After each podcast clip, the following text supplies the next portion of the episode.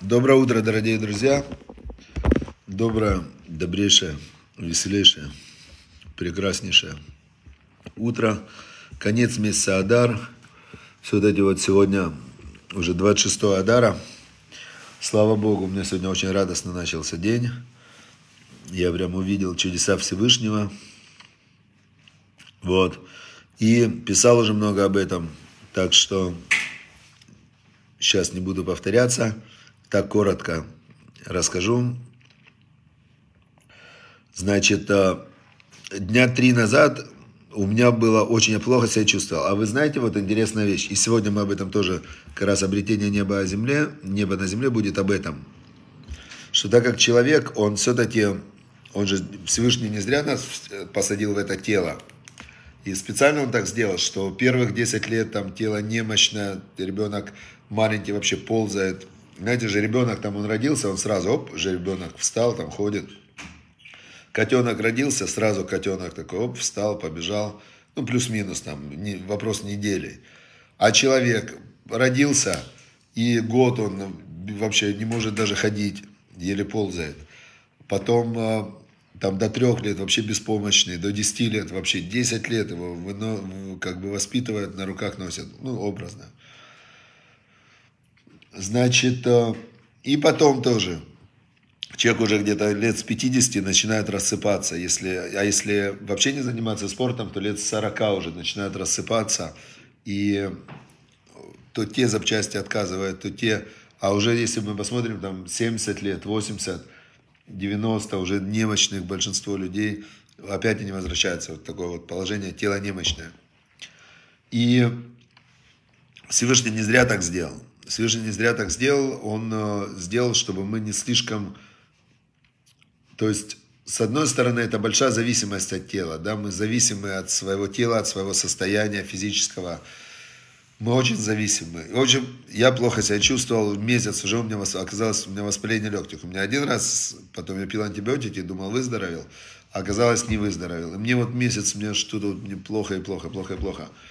А когда плохо внутри, то ты на мир окружающий так смотришь. Это тоже удивительная вещь, насколько психологическое состояние сейчас влияет на мышление. То есть человек же не, не у него в подсознании вся его жизнь. И он может э, из прошлого вспомнить все, что угодно. Но если тебе плохо сейчас, ты вспоминаешь, что было плохо. Если тебе плохо сейчас, у тебя и прогнозы на будущее плохие. То есть было у меня три дня назад очень плохое состояние.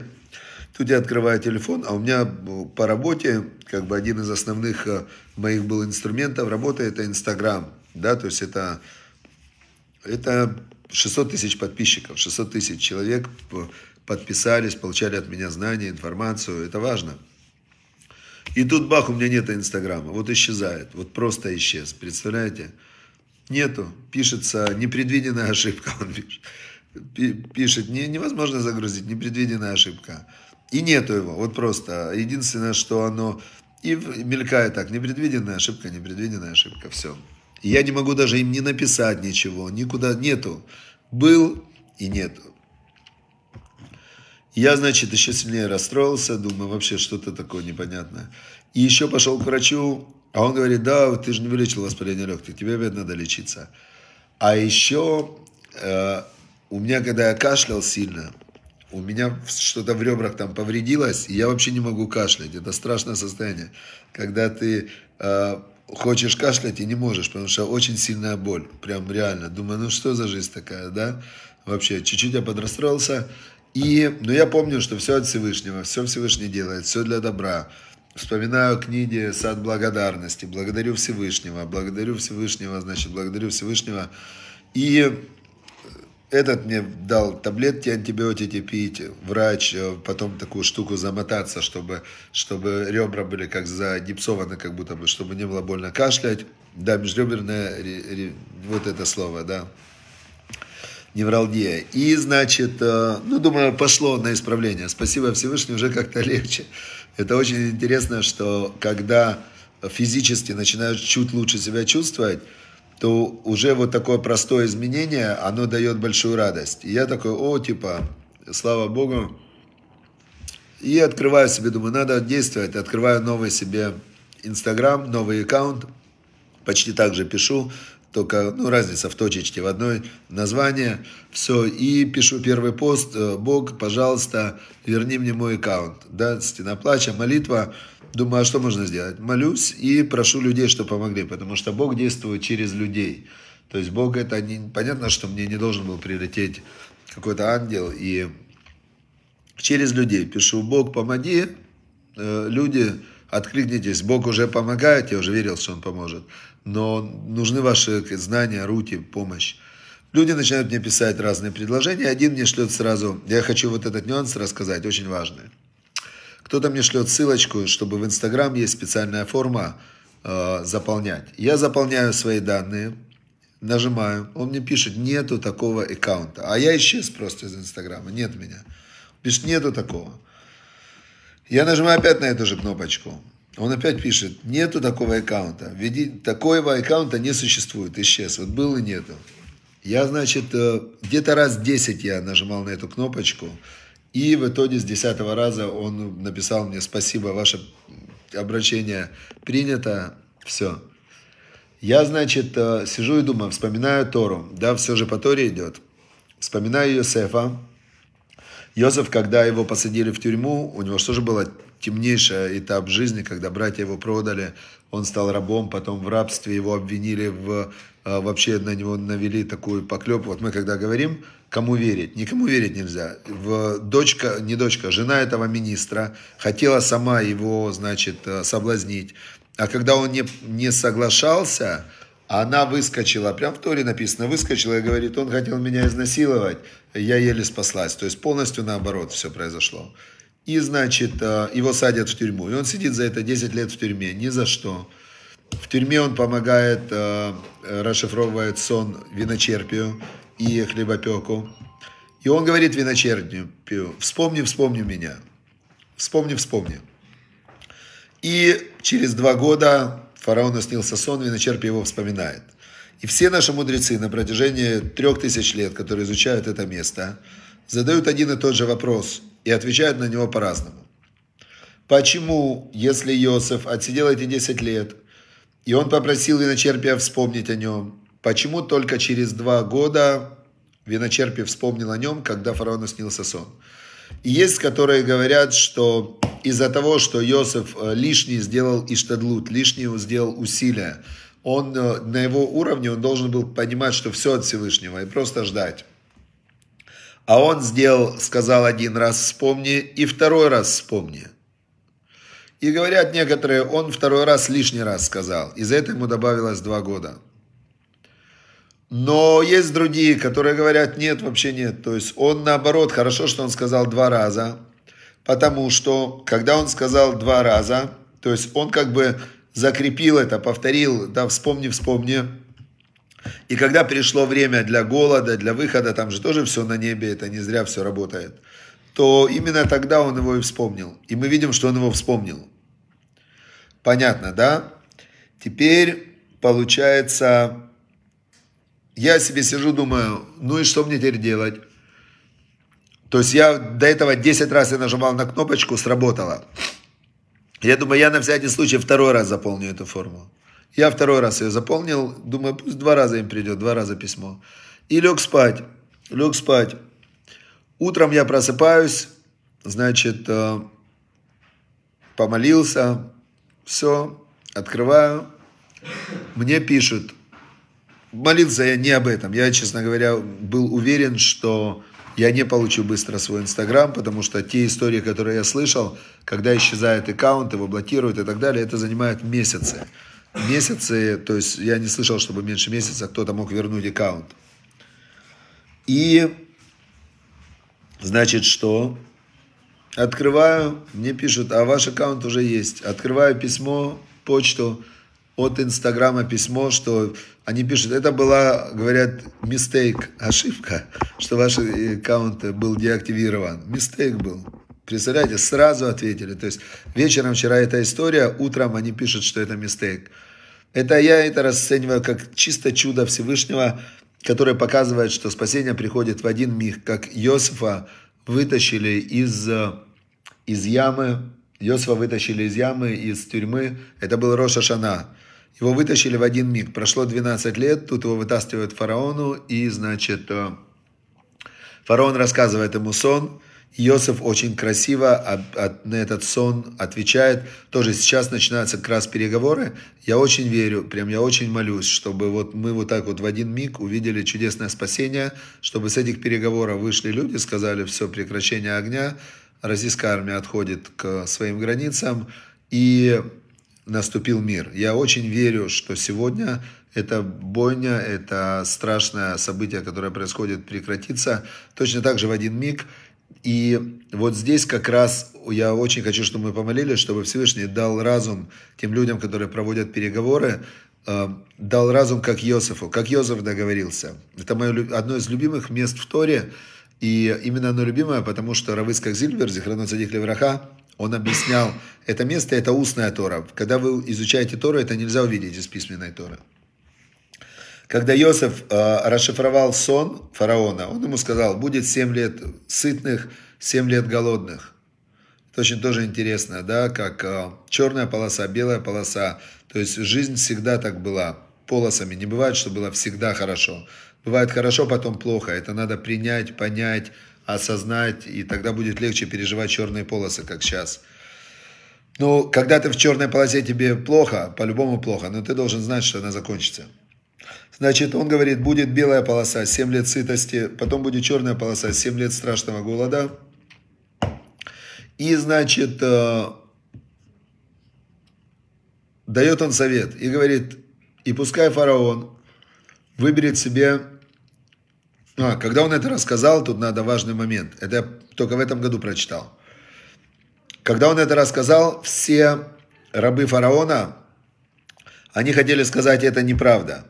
И вы знаете, они же были правы. Они же были звездочеты и маги, они знали, что это неправда. Это не была правдой. Представляете? Это не было правдой. А почему это не было правдой? Потому что по факту голод прекратился, по-моему, на третий год, да, Шима? Когда голод прекратился? На какой год голод прекратился в Египте? На, или второй, или третий год. То есть не было 7 лет голода. Когда Яков с семьей пришли в Египет, еврейский народ пришел в Египет, то голод прекратился. Значит, они, когда он сказал, будет 7 лет сытости, 7 лет голода, голода, они видели, что это неправда. То есть по звездам, по как-то они видели вперед. Теперь, ну что сделал Иосиф? Он говорит, а теперь пускай фараон выберет себе человека надежного. И когда он это говорил, вот тут устная Тора, это то, что слышал от Равыцка, Хроноцвик Левераха, Иосиф показал на всех э, вот этих вот приближенных советников фараона. Пусть фараон выберет себе человека надежного, поставит его над всеми, и пускай он семь сытых лет собирает в хранилище все зерно, э, чтобы потом во время голода было что кушать. И в этот момент, в этот момент, все, кто хотели сказать, что это неправда, все советники вокруг э, царя, вокруг президента, каждый думает о своем личном бладе. Все они тоже люди, все думают о бладе своем, поэтому есть надежда, что будет мир, э, потому что ну, никто не хочет, ни один нормальный человек не хочет э, войны. И вот, значит, получается такая вещь, что Иосиф говорит, пускай фараон выберет себе умного человека, поставит над всеми. И все, кто только что хотели открыть рот, а, что это неправда, они закрыли рты и стоят, да-да-да. В Торе написано, и понравилось то, что сказал Иосиф в глазах фараона и его рабов. Вавадав, его слуг. То есть они тоже начали кивать, да-да, Иосиф прав, Иосиф прав, правильно. А что сказал фараон? Фараон сказал, что, а теперь, говорит, Разве найдем мы такого умного человека, что Бог ему дал это, это знание, дал ему? Мы не найдем такого умного. Говорит, давайте несите, несите, значит, э, все причиндалы эти, э, он будет главным. Он будет главным по этому проекту сбора урожая. И его назначили главным вначале по проекту сбора урожая, а потом он стал премьер-министром у фараона и был премьер-министром 70 лет. Он был 70 лет премьер-министром у фараона. И Э, значит, э, очень честно и качественно управлял страной.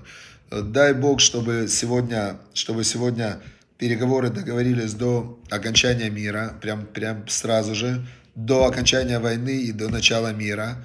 и чтобы сегодня переговоры до этого договорились, и чтобы очень честные, настоящие, праведные люди стали управлять э, странами и народами, потому что это очень важно. От того, кто управляет страной, зависит ну, очень многое, практически все. Вот. Теперь, значит, э, сегодня что мы учим, как обрести небо на земле.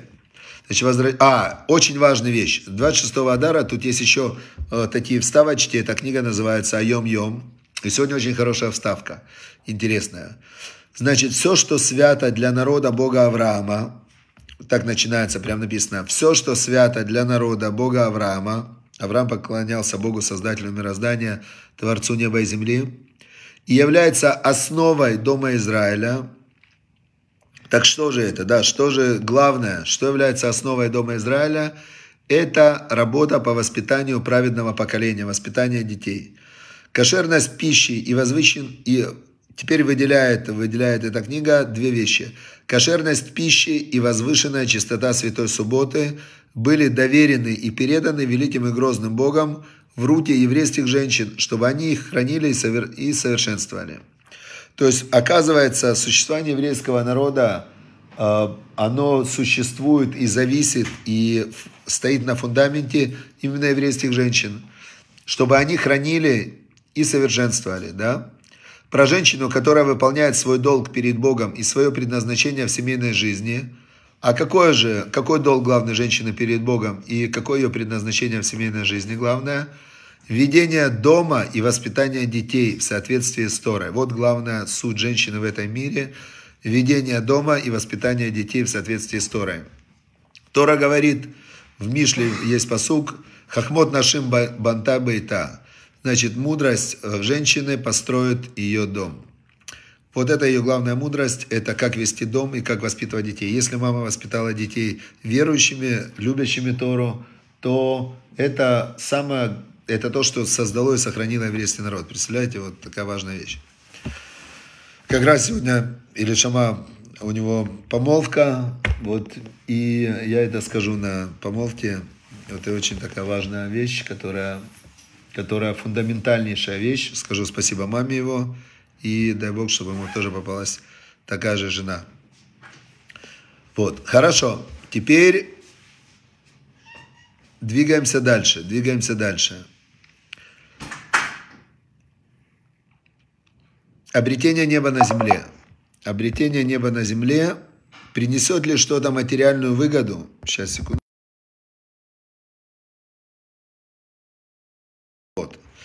Принесет ли что-то материальную выгоду, легче всего определить, проверив, правильно ли вы действуете в духовном отношении. То есть это такой очень важный и серьезный совет. Еще раз давайте. Как обрести небо на земле? Принесет ли что-то материальную выгоду, легче всего проверить, легче всего определить, проверив, правильно ли вы действуете в духовном отношении. Ведение дел, при котором страдают ваши моральные принципы, непременно принесет и материальный ущерб. Иногда кажется, что этические нормы встают на пути нашего успеха, но это лишь иллюзия. Духовное и материальное вступают в конфликт только в нашем субъективном представлении. На самом деле они работают гармонично, как единое целое. Я тоже расскажу сегодня еще одну историю, очень интересную. Значит, э, ну, что здесь сказано? Здесь сказано, что когда ты занимаешься материальным, когда ты занимаешься материальным, то успех в материальном зависит от того, насколько ты правильно выстроил свою духовную сферу взаимоотношений с Богом.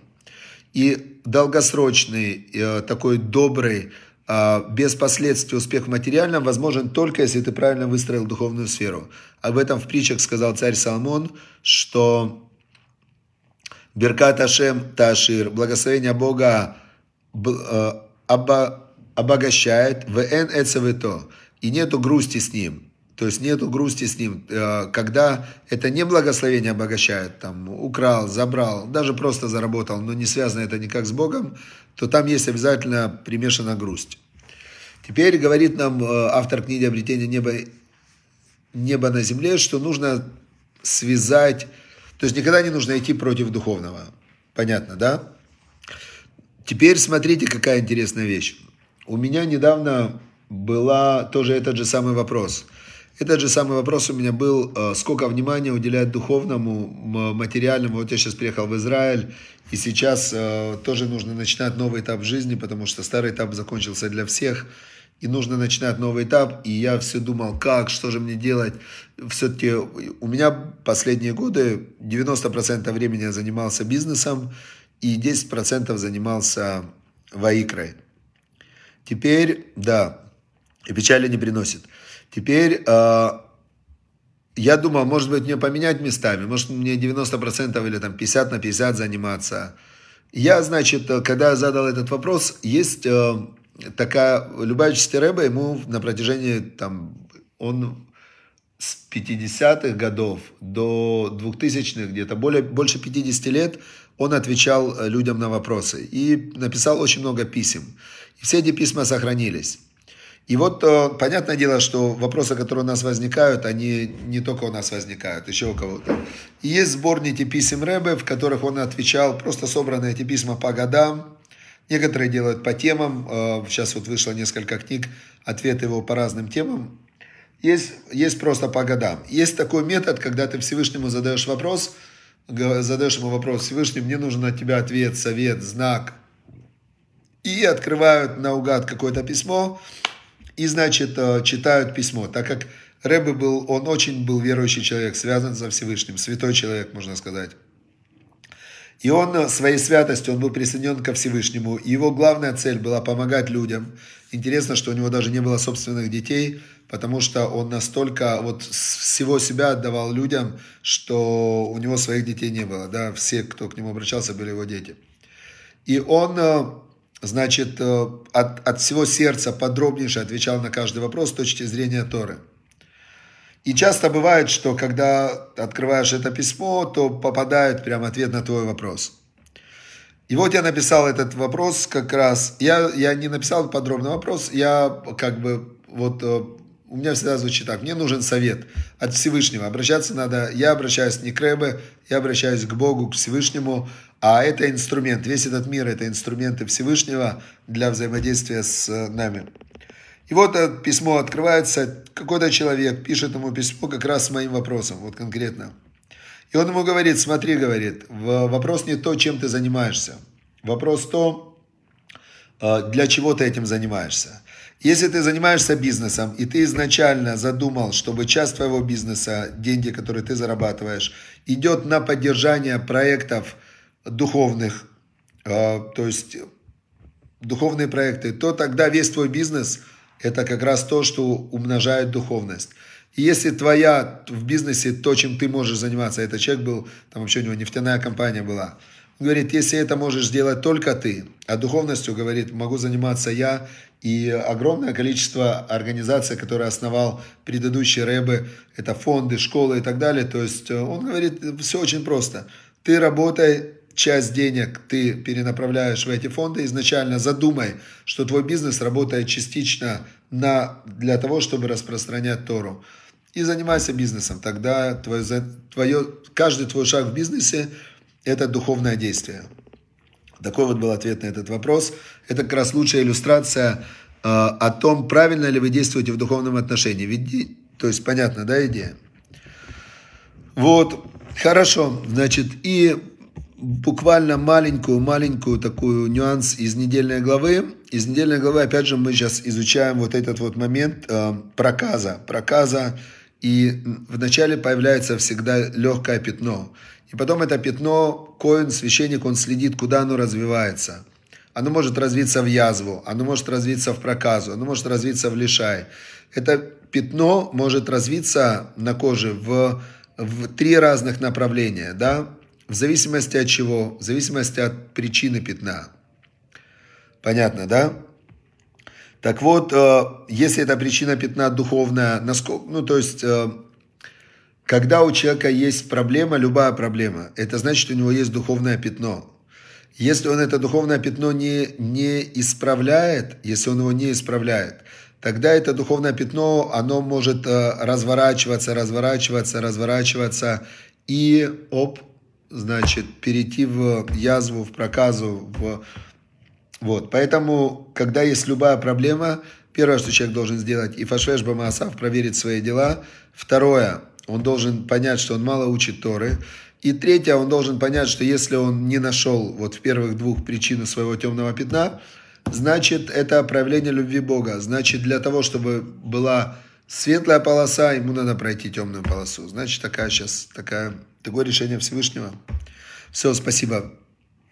Очень э, молимся, чтобы сегодня приняли решение прекращения огня, чтобы война закончилась, чтобы, чтобы все вернулись к своим домам, квартирам, занятиям, но уже новыми людьми, которые ценят это, благодарят Всевышнего и, а, и очень с каждым, с большим вниманием относятся ко всем своим действиям и поступкам. Все, всем счастливо, хорошего дня.